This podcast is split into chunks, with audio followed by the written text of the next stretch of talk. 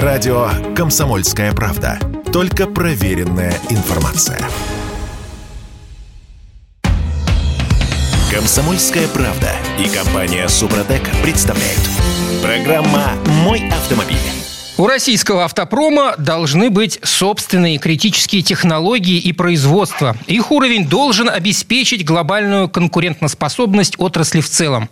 Это отметил на прошлой неделе президент Владимир Путин на совещании по развитию автопрома и поручил до 1 сентября обновить стратегию развития автомобильной промышленности – цитирую, с учетом сегодняшних реалий. И тут вопрос, а как обеспечить эту самую глобальную конкурентоспособность? Всем доброго утра. Я Кирилл Манжула и Олег Осипов, редактор портала осипов.про. Олег, доброе утро. Доброе утро всем. Здравствуйте. Пробуксовка дня. Итак, по мнению президента, ключевым компонентом развития отрасли является научно-техническое развитие. При этом президент поручил главе э, Минпромторга Денису Манторову следить за ситуацией с ценами на легковые автомобили. По его мнению, на стоимость транспортных средств должны сказаться укрепление рубля и снижение цен на металл. Олег, что думаешь? Ну, э, думаю, что э, в целом идея понятная и правильная, и, разумеется, это будет исполняться, но вместе с тем должен в который раз заметить, что не существует отдельно российского, китайского или американского и какого любого другого автопрома. Существуют мировые, глобальные производители автомобилей. И это уже давно сложилось, там последние ну, лет 30, чтобы не соврать. А, поэтому очень сложно все абсолютно наладить самостоятельно. А, и главное, что вот как раз провести э, те научно исследовательские Э, разработки, если не сказать открытия, а которые бы помогли э, обеспечить прорыв. Впрочем, о прорыве можно тоже поговорить. А вот там есть о чем э, на самом деле, но это достаточно сложная задача. И мне хотелось бы, чтобы она, конечно, была. Всем исполнена. бы хотелось, всем бы хотелось. Всем, но дело в том, что, понимаете как, вот есть какие-нибудь, там, допустим, механизмы, например, АБС, да, над которыми компания Bosch работала там многие десятилетия. И лучше них никто это не делает. Да почти столетия, автомобили... да. Ну, с 50-х Поэтому, годов, по-моему. Ну, конечно, это самолетная технология, на самом деле. Она впервые была применена в авиации э, чтобы самолеты не слетали с полосы. Поэтому и чтобы держали курс. Поэтому она перешла оттуда в автомобилестроение. Но вот заново все это, так сказать, изобретать и, э, главное, налаживать выпуск, даже если это получится, то нет никакой гарантии, что это будет ровно так же работать, как работают э, тут, Олег, продукты Bosch. Тут даже дело не в том, будет ли это работать, возможно, и будет. Вопрос с конкурентоспособностью. Потому что ну, э, это будет, наверное, запредельных денег стоить, если сравнивать э, с тем, что может предложить Bosch. Ну, конечно, безусловно. Единственное, что может в этом отношении нам помочь, это то, что металл будет дешевле. Но металл занимает в себестоимости автомобиля, ну, я не знаю, максимум 15-20%. Все остальное это вот как раз компоненты. Э, механизмы, агрегаты, другие материалы и так далее. Поэтому все отладить э, невозможно. Все равно придется работать в кооперации. Э, и кроме того, есть чипы. Да? У нас если делать заново, то лишь бы они не были похожи по объему и весу на кирпич. Все остальное, конечно, можно э, организовать. Но это достаточно тонкая технология. Нужно иметь э, не просто, так сказать, опыт, э, но и обеспечить... Когда выпускается чип, там, я не знаю, где-нибудь на Тайване или в Китае, и стоит один цент, и если вы начнете выпускать его здесь, в количестве не миллиардов экземпляров, там, а, а миллионов в лучшем допустим, случае. А миллионов, да, в лучшем случае, он будет стоить раз в 10 дороже. Это понятно, почему, да. Но я уж не говорю о технологиях. Короче говоря, мне кажется, что это путь не совсем продуктивный. Но пока вот то, что мы видим в реальности, э, что касается Мантурова как э, главы Минпромторга, но он, конечно, старается вместе с Соколовым, генеральным президентом «АвтоВАЗа», делать то, что может – а может он делать, допустим, э, гранту, э, которая стоит сейчас, вот новая, вот это упрощенная Появились гранта, цифры, да, появились цифры. Да, по-моему, там от 678 тысяч рублей. Да. Так, на всякий случай напомню, что года два назад она стоила ровно вдвое дешевле. 363, если мне не изменяет и не, И, и не упрощенная. И не упрощенная, да, там АБС был, здесь уже нет. Кузов седан 678 тысяч, э, лифтбэк 698 тысяч, универсал 705 вот, вот. тысяч. И новая «Лада» вот. уже появилась в продаже. это, это, конечно, замечательно, но дело в том, что о тех ценах, э, вот, чтобы они не росли, это, об этом надо, конечно, забыть. Ну, потому что АвтоВАЗ, в конце концов, э, предприятие, это акционерное общество, которое должно обеспечивать какую-никакую э, прибыль. И уж, во всяком случае, не убытки платить, э, плодить. А, поэтому это весьма такая э, сложная задача. Еще одно заявление э, Мантурова как раз, это о том, что мы можем выпускать там 800 э, тысяч автомобилей в год на АвтоВАЗе, да, речь идет. Это максимально на что способен АвтоВАЗ в принципе по технологиям, которые в нем заложены. В лучшие годы он выпускал 750-780 тысяч. Это еще при, при советской власти, скажем. Да? Ну вот, когда был дефицит, когда действительно не было ничего, кроме, так сказать, собственно, нашего автопрома в России не продавалось. Вот теперь к этому вернуться едва ли удастся э, в полной мере. Вот. Но... И ну, главное, что э, не знаю, понадобится ли это или нет. Впрочем, параллельно родилась идея, так сказать, немедленно пересадить чиновников э, на автомобили от российского производства. Так а что от этого изменится? Тут большой вопрос. Ну, до 1 сентября они, ну, может быть, обновят стратегию развития автомобильной промышленности на бумаге. А то, что они будут ездить, возможно, будут ездить на каких-нибудь автовазовских э, машинах, ну, не знаю, что, легче жить будет? Кирилл, э, Кирилл, ты в это веришь? В то, что они будут что ездить? Все... Нет, нет. Нет. Все, нет, все чиновники нет. пересядут. Это, как мы с вами прекрасно помним, не первая попытка пересадить это, э, э, на продукцию российского автопрома чиновников. В прошлый раз ничего не получилось. При, при этом пытались пересаживать на машины, которые были, э, в которых был и АБС, и все, все, все те прелести, которые есть э, в машинах западноевропейского или японского автопрома. А, нет, тогда это были 90-е годы, тогда... Это уже еще, после еще пытались, после 90-х? Ну, после пытались, там это было просто так сказать, заявление. А в 90-х пытались ну, всерьез, но на газ пересадить, на Волгу. Тоже не получилось, в общем, да? да? Ну и вряд ли получится сейчас. С другой стороны, смотря о каких чиновниках идет речь, низшего и среднего звена, вполне возможно. Почему бы не покататься на Весте? Ну, не на гранте, там, допустим, без, АБС, а на Весте. Впрочем, есть один поставщик в Китае, так сказать, э, система АБС. Правда, с ним пока нет никаких э, договоренностей, а, но, может быть, удастся. И все равно придется, так сказать, обращаться э, к тем технологиям, к тем агрегатам, которые э, производятся, ну, по крайней мере, в Азии. Ну, тут еще нужно, не, не нужно забывать, что ведь э, отечественным автопромом сейчас называется не только АвтоВАЗ, но и все те заводы э, западноевропейских марок, корейских марок, японских марок, которые до недавнего времени благополучно работали на территории Российской Федерации. Это верно. Это, это правильно и справедливо, что они так называются. Но вот насчет того, удастся ли возобновить на том же автовазе выпуск Логана и так далее, вот в что-то меня так, на этот счет терзаются ну, ну смутные вот, сомнения. Ну вот они заявили, что готовы выпускать Рено Логан и Сандера на, на автовазе. Я, я, правда, не очень понимаю, э, из чего они будут эти машины собирать. Э, компания. Вот. Но заявление вот такое этом... прозвучало от Максима Соколова, от президента автоваза. Вот именно, так сказать, из чего выпускать. И какие двигатели? Кстати говоря, двигатель, который сейчас собирается 1.6 на 113 сил H4M э, от Renault, он делается на автовазе, так сказать, собирается. Но все равно компоненты э, поступали э, из-за рубежа. От французов, от румын и так далее. А, в общем, как договорятся? Это вопрос, так сказать, договоренности на самом деле. Мне кажется, что о чем-то договориться через третьи страны можно. А либо э, перейти вот на те двигатели, которые вас выпускал всегда и выпускают до сих пор. Э, это имеется в виду чисто, так сказать, жигулевские э, да, моторы. Но если говорить о, о, о Логане и Сандере, то у АвтоВАЗа есть лицензия на производство этих автомобилей. Я думаю, что в рамках этих лицензий, ну, я предполагаю, менять э, двигатель один на другой будет невозможно или все-таки возможно?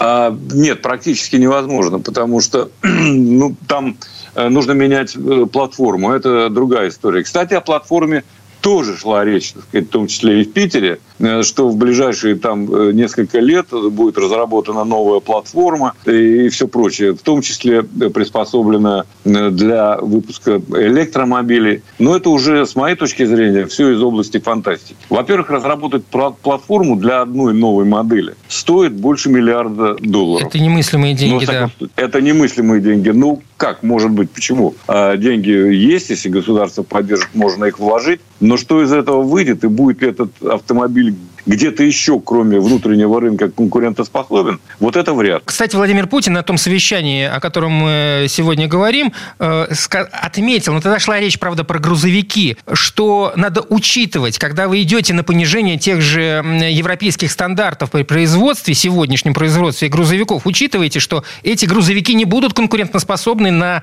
на Западе. Их, не, их, их невозможно будет просто использовать там. И это тоже нужно учитывать. Конечно, невозможно. Конечно, что требования другие другие, к выхлопу и так далее. А о легковых автомобилях тут речи не идет. Кстати, вот вам ничего не напоминает, Кирилл?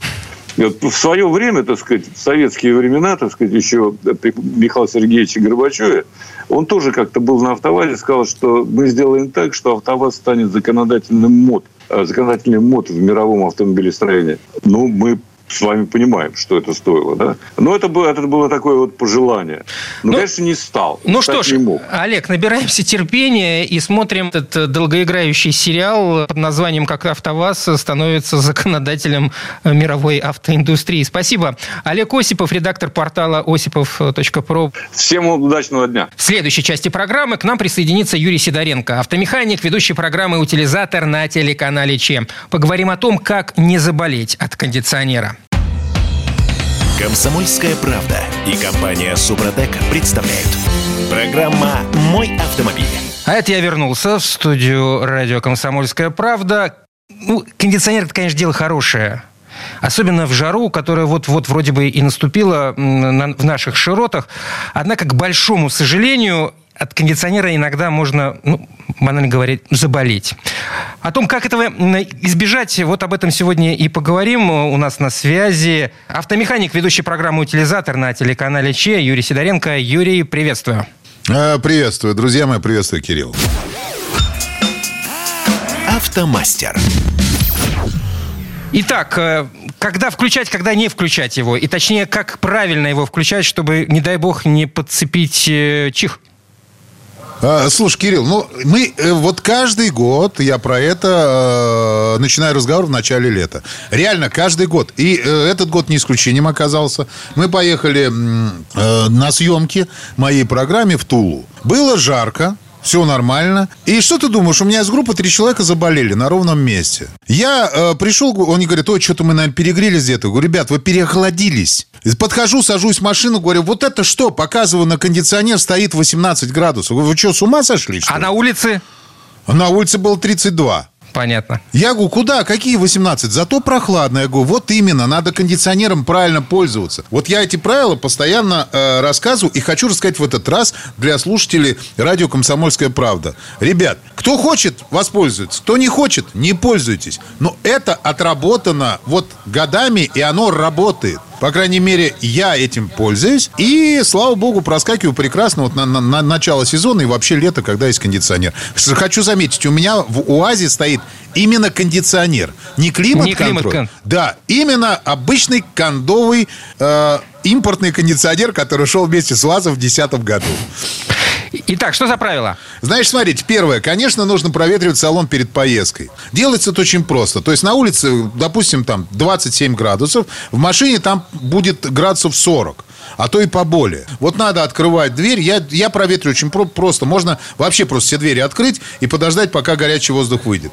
Я от, открываю окно на водительской двери, перехожу по диагонали на заднюю правую дверь и делаю 5-7 интенсивных взмахов этой дверью. У меня Сквозняк устраиваем. Да, получается, я выталкиваю воздух, все, Машина проветрена. То есть больше не надо. Это все очень быстро делается. Дальше вы садитесь садитесь в машину. Пожалуйста, вот у кого климат-контроль, выключите автомат. Потому что эта штука в самом начале э, кондиционирования не нужна. Потому что оно начинает продувать салон везде. Соответственно, иногда попадает холодный воздух вам в грудь, на лицо. Это неправильно, это нехорошо. То есть, когда вы садитесь в машину, вы за заводите автомобиль и начинаете движение с открытыми окнами. Сначала. Вот смотрите, поехали. Не, не, не включая кондиционер. Не включаем кондиционер. Пока вы едете буквально там, ну, может быть, 30 секунд, 40, не больше. Больше не надо.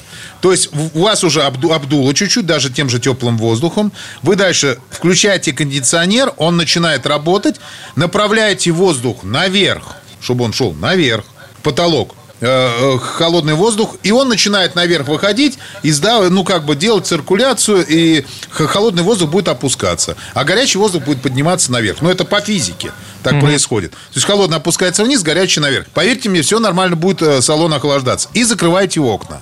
Дальше. Температура кондиционера. Друзья мои, вот здесь очень важный момент. Когда вы выходите на улицу, ну, примерно вы понимаете, какая там температура. Допустим, там 27 градусов на улице, 26 градусов, 25, без разницы. Вот вы должны выставить температуру в своем кондиционере меньше на 3, ну, ну, я обычно вставляю где-то на 3-4 градуса меньше. То есть, если, ну, как бы... Юр, а тут такая проблема, что в тени может быть одна температура, а на солнце совершенно иная. И если ты, не дай бог, стоишь в пробке, то здесь это может не сыграть. Нет, ну как, оно в любом случае сработает. Ну, на улице у тебя температура же есть уличного воздуха. Понятно, что в машине будет жарче, это не в этом дело. Мы говорим про температуру на улице, которая будет э, идти. Вот, поэтому нужно от, от нее отталкиваться. Надо, чтобы какой-то была... Ты же не будешь выходить с градусником, мерить на улице температуру. Ну, ну, как минимум, есть термометр в машинах, во многих, во всяком случае. Ну, я уже беру, да. потому что я как рассказываю, мне почему-то начинают люди обиженно писать, что а у кого обычный кондиционер, а у кого, блин, нет там никаких датчиков. Ребят, угу. ну, у меня нету обычных да, датчиков. У меня в одной из машин есть, в другой машине нету. Я уже сказал, в УАЗе у меня нету, у меня обычный, обычный кондиционер. Вот, я примерно знаю, что самое нижнее положение это 18 градусов, даже 16, наверное. Самое верхнее положение это 28. Вот. Вот, все. Вот я понимаю, что если я ставлю серединку, там, 25 градусов, я отступаю от синей зоны определенное количество, ну, ступенек, и все. Ну, крутишь э, э, регулятор. Вот, сделал пониже, а потом, когда ты поехал, можешь еще пониже сделать. Только, говорю, не надо сразу же выставлять там минус 8, то есть 18 градусов э, плюс. Самая нижняя, низкая температура, которую можно ставить, это 22 градуса. 22 градуса – это та температура, при которой человек не заболевает. 18 – это уже холодно. Это уже получается очень холодный сквозняк. Причем, если учесть, что ты распаренный, и там пот капает со, со льда, о, со, со, со льда, со лба, то ничего хорошего, да, из этого не будет. Вот. Кстати, да. многие, многие говорят, что в самом начале движения полезно включать кнопку рециркуляции, чтобы не охлаждать воздух за бортом, а тот, который находится в салоне. Ну, э, ты знаешь, это во, во многих местах пишут. Я вообще рециркуляцию включаю крайне редко. Я ее, наоборот, отключаю. Для того, чтобы воздух забирать с улицы. Потому что если мы будем рециркуляцию включать, то, не, то ну, как-то... У меня ну, климат-контроль минут... не работает, вот, когда э, рециркуляция. Он как-то гоняет какой-то воздух не тот. Я знаю, что когда только с улицы начинаешь включать, все нормально начинает работать. Угу. Вот. Э, и нет смысла... Э, надо забирать воздух с улиц. Все нормально работает, это точно. Так, окей, хорошо. Какие еще правила? Э, и вот, значит, снижаем плавно градус. То есть ставим где-то 3-5. Ну, было 27, поставьте там 24, например. Не сразу же мало. Потом какое-то время проехали, снизили на 22, когда вы привыкли, перестали потеть. То есть вы вошли в определенную температуру. Вот. И все будет нормально. То есть вы дальше едете, можете ставить 20-22 градуса, может поставить и ниже, но это уже вам будет холодно. Поверьте мне, вот 22 градуса – это очень комфортная температура кондиционера. Когда вы постепенно к ней подошли, все шикарно у вас происходит. Все, и дальше вы едете, наслаждаетесь кондиционированием, все прекрасно у вас будет, все хорошо. И самое важное, когда вы, вы, вы подъезжаете к месту а, парковки, вот здесь тоже люди заболевают, понимаете? Здесь на организм тоже очень большая нагрузка происходит. Когда вы едете у вас в машине 22-23 градуса, вам все шикарно. И тут вы уходите в тридцатник на улицу. Вы выходите, как будто в парилку заходите. Вот. Резкий перепад. Конечно, температур. очень резкий. Для организма это нехорошо. Что вы делаете? Вы понимаете, что вам до подъезда осталось, ну, где-то, ну, ну минут пять 3, 5, вот так вот. То есть вы берете, отключаете кондиционер, открываете окна. Вот, потихонечку открываете окна, у вас постепенно температура сравнивается, чтобы вас сразу в пот не пробивало, а постепенно, потихонечку. То есть приоткрыли чуть-чуть окошко, еще приоткрыли, еще приоткрыли. И потом вы уже с открытым окном подъезжаете к месту, температура выровнена, вы уже себя чувствуете более-менее нормально, плавно получив, ну, как, как бы нагрев э, вашего организма. А, Юр, кстати, я где-то тоже слышал на просторах интернета совет, именно такой совет, чтобы сохранить жизнь кондиционера. Выключить его немножко заранее, перед тем, как ты выключаешь двигатель, чтобы э, температура каким-то образом двигателя и тех э, охлаждающих патрубков, которые рядом с двигателем, с, сравнить. Ну, это, знаешь, это даже, наверное, для другого делается. Потому что, когда вы едете и выключаете заранее кондиционер, то есть оставляя включенным э, вентилятор отопителя который дует воздухом. То есть уже э, испаритель не работает, а его продолжает просушивать. И там не остается вот этой влаги, в которой разводится вот эта вся мерзость, которая там микробы, грибки, бактерии, которые потом вылетают вам в лицо. Вот, вы его просушиваете, и все нормально. Это есть в этом, есть свой резон, это действительно так и делается. Так что вот так вот. А, ну, да. да. Ну, в, этом ключе. И, конечно же, э, ребят, перед летом я всегда уже всем говорю, поменяйте для собственного удовольствия, для собственного здоровья, поменяйте э, салонный фильтр. Обязательно. Я всегда это делаю, ну, как бы... Э, это как отче наш, в общем. Да, перед летом. Поверьте мне, вот и берите, пожалуйста, фильтр э, салонный с, э, с угольной крошкой. Ну, вот это ваше здоровье. Да, он стоит дороже. Да, сейчас это вообще стоит довольно-таки дорого. Но поверьте мне, если вы разобьете замену фильтра на 12 месяцев, стоимость этого фильтра, то это будет совсем небольшая сумма. Любые таблетки, которые вы будете покупать, для того, чтобы, э, не дай бог, антибиотики еще, а так, если даже там всякие вот эти, ну, порошочки для того, чтобы снять симптомы, я их называю. Вот, они все стоят, если так посчитать, очень дорого.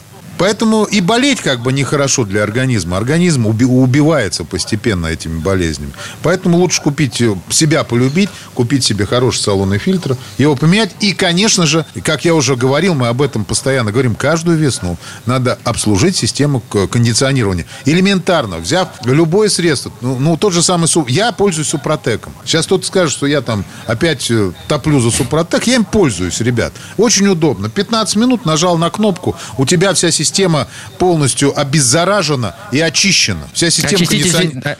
очиститель Супротек Апрахим, да. Да, да, да, да, да. Вот этот э, очиститель кондиционера, так он называется. Удобно, класс, запах потом приятный, все работает нормально.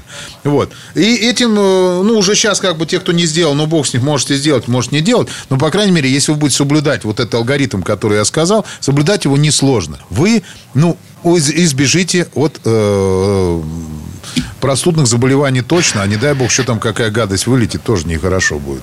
Там бывает ну и тяжело. кроме всего прочего, продлите жизнь кондиционером, что тоже неплохо. Ну, конечно, главное, это твое здоровье, но я кондиционер забывать не стоит. Да-да-да. И получается, что здесь такой дубль классный. То есть и, маш... и кондиционер дольше будет работать, и здоровье будет крепче. Так что хороших поездок, Юр, спасибо. Я напомню, Юрий Сидоренко, автомеханик, ведущий программу «Утилизатор» на телеканале Че. Ну, а мы вернемся через несколько минут. Большое спасибо, всем удачи. В следующей четверти часа у нас Федор Буцко. Выясним, сколько нынче в стране стоят автомобильные номера с красивым сочетанием букв и цифр. Комсомольская правда и компания «Супротек» представляют. Программа «Мой автомобиль». А отечественные-то автомобили, оказывается, не так уж и просты. Ну, конечно, некоторые, во всяком случае, особенно если на них э, висит красивый номер. За такую и 15 миллионов кому-то даже не жалко. А это мы вернулись в студию радио «Комсомольская правда». Я Кирилл Манжул. Еще раз доброе утро. И с нами на связи автожурналист Федор Буцко. А доброе утро, друзья. Дорожные истории. Действительно продают за 15 миллионов э, старую «Ладу» с красивым номером? Да, действительно, ну, продают, это не всегда значит покупают, э, хотя здесь э, эта машина даже в новости попала, потому что 15 миллионов рублей это объективно уж очень большие деньги. Ну и номер соответствующий. А, с буквами ВОР 001 и на 77-м регионе. Вообще надо сказать, что 77-й регион это самый дорогой из регионов, а наши номера продаются, если вы забьете в поиск э, в интернете там продажи красивых номеров, увидите целую кучу сайтов, вы можете легко собрать статистику и так далее. То есть, Федор, ну, а почему 77-й самый дорогой? Ну, а потому что любая знать, знаешь, любые большие деньги, они всегда пытаются сделать вид, что они такие старые деньги. Потому что иметь э, много денег недавно, это не так круто, как иметь много денег давно. Ну, в общем, а, да. Вот, скажем, в перестроечные годы у меня были знакомые такие, знаешь, жулики широкого профиля, которые занимались изготовлением а, историй, семейных историй для людей. То есть, богатый человек мог у них заказать, они делали подборку. Вот вам старинные фотографии, вот вам родовые портреты, вот вам архивные документы, которые подтверждают, что на самом деле вы там граф Зубов, ну, э, в родне с ним состоите. Ну, то есть, это, это, конечно, анекдотическая история, но тем не менее, это касается всегда. Вот э, много денег хорошо когда-нибудь это давно. Не то, что ты только что урвал. Ты урвал еще в 90-е, а то, может быть, и раньше. Поэтому 77-й регион традиционно продается как бы, ну, дороже всего. Конечно, три семерки тоже вполне желанная такая история. Ну, и какие-то отдельные сочетания. Например, если регион 99 и номера три девятки, то это, в общем, неплохо. Да? Это, это тоже дорого. Надо сказать, что вообще мода на красивые номера, вот по моим наблюдениям, она несколько себя изжила, потому что это ведь легко определяется. Ты смотришь э, просто на городской поток, ну, допустим, я смотрю на столичный в основном. А, и если раньше это было немыслимо, то теперь я очень часто вижу очень дорогие машины, ну, там, Rolls-Royce какой-то, Майбах. С простым номером. Спорткары. Самым простым, самым заурядным номером. А, поначалу я еще пытался угадать, может быть, человек там подбирал цифры под свой день рождения или там что-нибудь, но нет. Просто самые обычные номера, в этом тоже есть э, такая, ну, современная мода. Если было время, скажем, 5, особенно 10 лет назад, если ты видел какой-то сверхдорогой автомобиль, то с вероятностью там 90% на нем были какие-то красивые цифры, красивые буквы, там все семерочки, там 001, ААА, ООО, УУУ и все вот это прочее, да? А, может, может быть, на, столь, на, столь, на столичный автопром не хватает уже красивых номеров? Не а, автопром, а, знаешь, автопоток, я имею в виду. Автопоток. Ты знаешь, на каком-то этапе ведь э, за столичную автоинспекцию взялись довольно плотно, в том смысле, что тот сотрудник, который вот принял документы для э, постановки автомобиля на э, регистрационный учет а, и вот будет выдавать номер, он уже выдавал их не по очереди и не по своему желанию, а он заводил э, запись в компьютер. Ну, писал, вот там автомобиль такой-то, значит, ставлю на учет, нажимал кнопочку ОК, Enter, и, соответственно, ему выдавался номер, который он должен выдать. То есть, компьютер выдавал рандомно, случайным образом, номер, какой номерной знак из пачки, лежащей перед ним, нужно выдать. Поэтому э, как бы им стало сложнее. Но, наверное, у, у всех правил есть исключения. Наверное, кто-то у, умеет эту систему обходить. Ну, наверняка. Но, тем не менее, как-то это стало сложнее. И вот как раньше, просто вот у меня знакомый в ГИБДД, он мне сейчас номер выдаст, надо ему там бутылку коньяку или там крупный конверт деньгами, это уже в зависимости от. Это как-то ушло, да и главное, что ушел в целом интерес. Да, по-прежнему мы видим, что там иногда а, какие-то красивые красивые номера на дорогих машинах. Но я вижу красивые номера на автомобилях каршеринга, которые уж точно нельзя заподозрить в том, что кто-то там заплатил, чтобы на одном из там 10 тысяч солярисов на Московской улице стояли три семерки или 001. То есть они действительно так вот рандомно выдаются, и с этим стало сложнее. Но мне кажется, что в целом просто вот, ну, отошла мода, да, уж, ушла она. Так может быть поэтому, собственно, год назад и отложили этот законопроект о введении аукционов по продаже красивых номеров? Сомневаюсь. Действительно, это, это интересно. Еще два года назад мы говорили о том, что все, вот-вот, уже начнутся аукционы у нас, как в Арабских Эмиратах, как в Англии, как в ряде стран.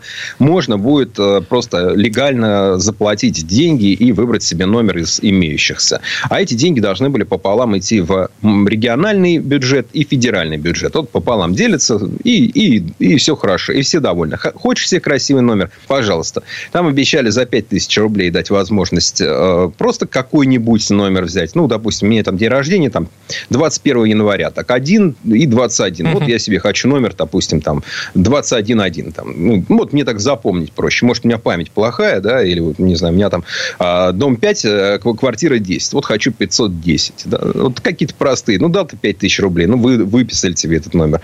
Ну, там был целый прескурант, доходил до 600 тысяч рублей, там, если у тебя, допустим, ну, там, все одинаковые цифры и все одинаковые буквы, ну, и так далее. Там э, был была целая тарифная сетка, но что-то не пошло. Уже ведь э, с 1 января текущего 22 года все это должно было работать через госуслуги. Но что-то не пошло. Те, кто двигали этот закон, уже там в Думе не состоят. Соответственно, как-то это оно вот рассосалось. Сейчас-то уж понятно не до того. Ну уж ей-богу, сейчас не, не до того, чтобы выбирать там эти э, циферки и буковки. Но, э, с другой стороны, тоже, а почему бы не ввести? Ну, действительно, там э, но... в Германии-то вообще с этим просто. Но кто-то тогда год назад предполагал, что есть некоторые круги, которые ну, не заинтересованы в введении подобных норм мы всегда можем предположить, что есть круги. И действительно, когда мы смотрим э, вот на эти сайты продажи объявлений, видим, что номера продаются за 5, за 10 миллионов рублей. Ну, это, конечно, такие экстремальные случаи. Там. А, но ну, пусть там за 200 тысяч рублей, за 300 тысяч рублей. То понятно, что на этом кто-то наживается, и кто-то этим живет. И он, конечно, против. Но реально ли есть у них такие лоббистские возможности, чтобы завернуть э, законопроект на уровне Государственной Думы или правительства, я сильно сомневаюсь. А, тем более, что, ну, как бы самые большие деньги берутся все-таки не, не только за красивые циферки и буковки, а скорее за какие-то серии, которые якобы должны там сотрудникам ГИБДД о чем-то говорить. понять, да, о том, что это вроде как бы какой-то свой, как, что его вроде бы не, не нужно останавливать. Ну, на самом деле, э, вот по моим наблюдениям и по той информации, которая у меня есть от сотрудников ГИБДД, с которыми я периодически общаюсь, а, нет никаких таких спецсерий. Ну, вернее, если такие спецсерии есть, то они не продаются. Да? Ну, есть там серия ЕКХ 97-го региона. Ну, ты не купишь этот номерной знак. Да? Это, это, ну, на них ездят те, кто не продают номерные знаки. Да? это невозможно. Но, с другой стороны, а... если есть такой бизнес, если есть теневой, теневой поток, денежный поток, э, всегда хочется его как-то ну, вывести вывести из тени. Конечно. Ну, и нет ничего проще. Почему бы не дать гражданам такую небольшую свободу? Ну, ну, вот, ну хочется человеку такой вот номер. Ну, вот, я не знаю, может быть, он жене в подарок покупает автомобиль, и она вот очень любит, там, не знаю, циферку 3. Так, ну, почему бы ей не купить э, номер 003 или там какой ей хочется, там, 333, да? Ну, ну заплати ты за это деньги, если тебе хочется. Ну, сделай кому-то приятно. Или себе сделай приятно. Ну, то есть, я, я не вижу, а, не, не вижу никакой радости в, специально в красивых номерах, как и не вижу ни одной одной причины запрещать их продавать. Поэтому я думаю, что действительно, когда у депутатов найдется время от каких-то более важных законопроектов э, заняться этим, то к нему стоит вернуться.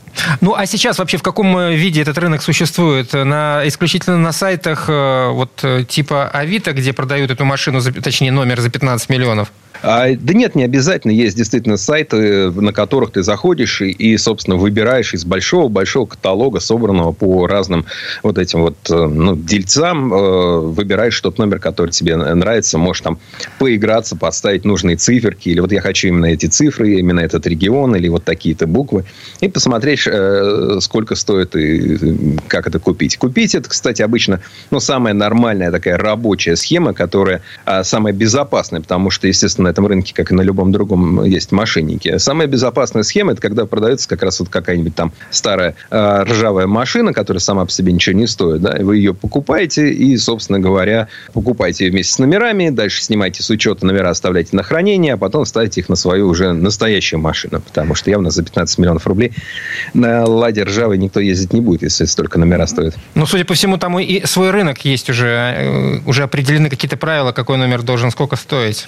Знаешь, я никогда не пробовал их покупать. Я несколько раз созванивался, мне просто, я любопытный, да, поэтому я созванивался с этими людьми или списывался с ними через э, мессенджеры и узнавал там... А, а откуда как, деньги, а откуда эти цены берут? Ну, рынок определяет спрос, да, ну вот выставили они эту «Ладу» за 15 миллионов рублей, э, еще недавно ее выставляли, этот номер с такой же ржавой машиной за 16, я не удивлюсь, если там а, через э, полгодика кто-то выставит ее за 10 или там за 5, ну, потому что, естественно, это, ну, ну такая торговля-то воздухом, понимаешь? Это ж такие, ну, это ну, ничего да. не дает тебе. Да. Ну, твоя улыбка, да, это как вот подарить воздушный шарик.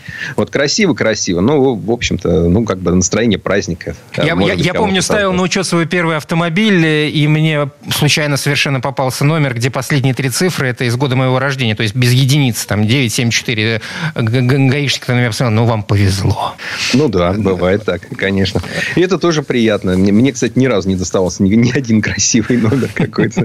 Да, даром. Ну, кому-то везет, кому- кому-то в это будет Ну, в любом случае, радует то, что многие, ну, что называется, наверное, поумнели, стали серьезнее к этому относиться. Ну, господи, что это такое, все эти цифры? Цифры. И напоследок расскажу забавную историю. Мой коллега э, Виктор Николаевич Травин, вам, наверное, известный такой автоюрист, есть хороший. Конечно. А, и э, он однажды приехал с новой машиной в ГИБДД ставить ее на учет, и ему дали красивый номер. Просто его узнали и такие, о, мы сейчас сделаем ему приятное. А Виктор Николаевич такой, о, господи, только не это. Пишу заявление, дайте мне обычный, самый обычный номер. Спасибо большое. Федор Буцко был у нас в студии, а мы вернемся через несколько минут. Спасибо, Федь. Всего доброго. В следующей части программы у нас журналист и летописец мирового автопрома Александр Пикуленко. Послушаем рассказ о первом в истории Феррари кабриолете. Комсомольская правда и компания Супротек представляют. Программа «Мой автомобиль». А это мы вернулись в студию радио «Комсомольская правда». Я Кирилл Манжула. И в этой четверти часа у нас традиционная история от Александра Пикуленко. Покупатели автомобилей Ferrari, уверены маркетологи компании, делятся на две группы. Первая – это фанаты Формулы-1, любители погонять. Для них есть модели F430 и 599 GTB Fiorano. А вторая – это те, кто очередному гран-при предпочтут поездку в дорогой ресторан. Их Феррари комфортный, вместительный и простой в управлении. Вот для них и был создан автомобиль Ferrari Калифорния. Складная жесткая крыша, круиз-контроль и откидывающаяся спинка заднего сиденья. Ferrari Калифорния – первый купе-кабриолет из Маранелла. Слово Сан Санычу. Предыстория. Как известно, уже давно старых Феррари не бывает. Они сразу становятся классическими. Даже если им всего-то 7 лет от роду. Может, кто-то не заметил, но за последнее время объемы продаж автомобилей Ferrari на российском рынке выросли в разы. Такому темпу позавидуют любые Hyundai с Renault. Вы, возможно, удивитесь, но даже у нас в стране не с самыми лучшими дорогами есть официальный дилер легендарной Скудерии. Именно у него мы и нашли первый в истории марки автомобиль двойного назначения. Купе-кабриолет Ferrari Калифорния 2015 года рождения. Пусть вас не обманывает жарко американское название. Калифорния – самый классический автомобиль в гамме Скудерии. У него классическая компоновка. Мотор спереди, а коробка и ведущие колеса сзади. Именно там, за спинками передних кресел, и находится главная достопримечательность Калифорнии. Два сиденья, в которых можно комфортно разместить куртки и сумки, ну и детей, если вы их сделали недавно. Еще интереснее то, что Калифорния – это первый в истории марки автомобиль с трансформируемым салоном. Можно открыть проход в некое подобие багажника и даже перевозить лыжи. Небольшие, конечно, но зато настоящие. Но универсальным этот Феррари делает, конечно, крыша. За 20 секунд полноценное с виду купе превращается в родстер. Правда, на ходу этот фокус исполнить не удастся. И в случае внезапного дождя тоже. В общем, последователи Энцо Феррари нарушили сразу несколько канонов. И в результате, даже несмотря на усиленное использование композитов и алюминиевый кузов, у них получилась весьма увесистая по меркам Феррари машина. Калифорния весит больше полутора тонн. Точнее, у нее 1735 килограммов снаряженной массы. Главное, как всегда, скрыто под капотом с двумя прорезями воздуховодов. Это двигатель. Четырехлитровый V8 с двойным турбонаддувом. Кстати, впервые в истории марки, да-да, опять впервые, мотор был оснащен непосредственным впрыском топлива. А крутящий момент от расположенного ради лучшей развесовки за передней осью двигатель передается к ведущим колесам через преселективную коробку передач ДКТ. Переводе ДКТ означает Dual Clutch Transmission, то есть коробка с двумя сцеплениями. Всякий без труда разглядит за этой нехитрой маскировкой наследие Volkswagen с его DSG. Кстати, у ДКТ как и у первого поколения фольксвагеновской коробки, мокрое сцепление, что означает в теории не только быстрые, но и плавные переключения. Интерьер впечатляет сильнее, чем внутреннее убранство любого Бентли или Порше. Вместо вековой монументальности и порядка страсть в кожано-алюминиевых декорациях. Передняя панель – скульптура, центральный тоннель – парящий мостик, а руль с будоражащей кнопкой Engine Start и переключателем Monettino Это гонки, азарт борьбы. Любопытно, что интерьер Калифорнии стилисты из Маранелла создавали сами под руководством Доната Кока, до Феррари, рисовавшего маленькие Ситроены. А еще Феррари очень гордится, что в доводке Калифорнии принимал участие сам Михаил Шумахер. Интересно, что при этом упоминают тормоза, алгоритмы работы коробки передач с двумя сцеплениями и о рулевом управлении, в конце концов. И ни слова о подвеске. И правильно, потому что к подвеске многократного чемпиона мира, скорее всего, не подпустили. Иначе опять получился бы гоночный болид, каждый поворот на котором превращался бы в событие, а парковка в подвиг. А так, Феррари Калифорния вполне пригодный к жизни автомобиль. Нажатием красной кнопки на руле делаю многомощному V8 первую инъекцию высокооктановым топливом. В ответ Мотор рявкнул так, что с ближайшего куста облетели листочки. Это предупреждение водителю. Будь аккуратен, под капотом 480 лошадиных сил. Единственное неудобство, которое вы заметите, если раньше у вас не было Феррари, это то, что в положении драйв машина никуда не едет до первого касания педали акселератора. Но даже после этого Калифорния вперед не прыгает, а плавно трогается. Даже не верится, что это та самая машина, которая так взревела всеми восьмью цилиндрами после нажатия кнопки «Старт». Кстати, этот двигатель вполне может стать экспонатом галереи технического искусства. Помимо непосредственного впрыска с давлением 200 атмосфер, он, в частности, располагает так называемым плоским коленвалом. Подобное решение используется на болидах Формулы-1 и позволяет снизить массу мотора и увеличить его предельные обороты.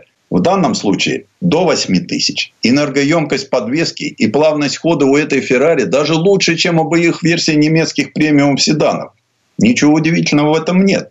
Какая-нибудь BMW M3 стремится отыграться за компромиссы дорожных версий, а Ferrari это не нужно. Даже дорожные версии автомобиля этой марки достаточно бескомпромиссны. А вот Калифорния после езды по городу начинает казаться профанацией, предательством светлой идеи горцующего жеребца. И на гоночную трассу уже, в общем-то, совсем не хочется. Что там делать, если и так понятно, что от гонок в Калифорнии один рык выхлопной системы? Но выяснить, Зачем этой машине механический самоблокирующийся дифференциал и прописанное в инструкции неограниченное количество гоночных стартов все же надо. Так что передо мной стартовая прямая автодрома Мечкова, по которой можно разгоняться сколько душе угодно. Кстати, такой режим не снился владельцам тех же быстрых BMW или Мерседесов. Немцам нужен отдых, а Феррари может стартовать без устали. Старт Калифорния исполняет захватывающе. Слегка присев на заднюю ось и опьяняя цепочкой светодиодов на карбоновом руле. Переключаться не обязательно. Даже в гоночно-автоматическом режиме коробка разберется сама. Легкое движение рулем, и Калифорния моментально встает на намеченную дугу. Прохожу поворот и осторожно добавляю газ. Суперкар начинает ускоряться даже без намека на скольжение. Следующую связку атакую агрессивнее. На выходе Феррари начинает плавно уходить в занос, который тут же жестко пресекается продвинутой системой стабилизации F1 трек. Безопасно, но как-то пресно, совсем не по-итальянски. В целом, Кольцевая трасса откровением не стала. С одной стороны, чувствуется, что подвеска не гоночная, и масса машины чувствуется тоже. Но работа Шумахера тоже не пропала в тоне. Калифорния все же способна доставить удовольствие в поворотах. И очень пикантно намекает на то, что предел близко.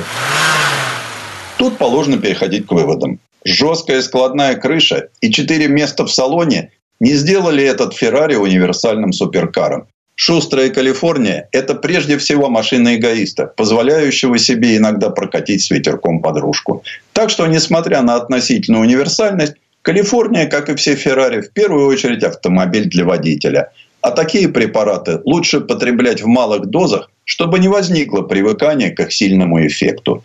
Говорить о цене этого автомобиля странно. Хотя бы потому, что альтернатив Ferrari Калифорния, как я уже говорил, нет. Хотите быстрый и функциональный автомобиль с безукоризненным имиджем? Тогда соберитесь силами и заработайте на уже ставшую классикой Ferrari Калифорния. Предыстория. Сан Саныч, спасибо. Это был Александр Пикуленко, летописец мировой автомобильной индустрии. И у нас на этом все на сегодня. С вами был Кирилл Манжула. Хорошей дороги. Программа «Мой автомобиль».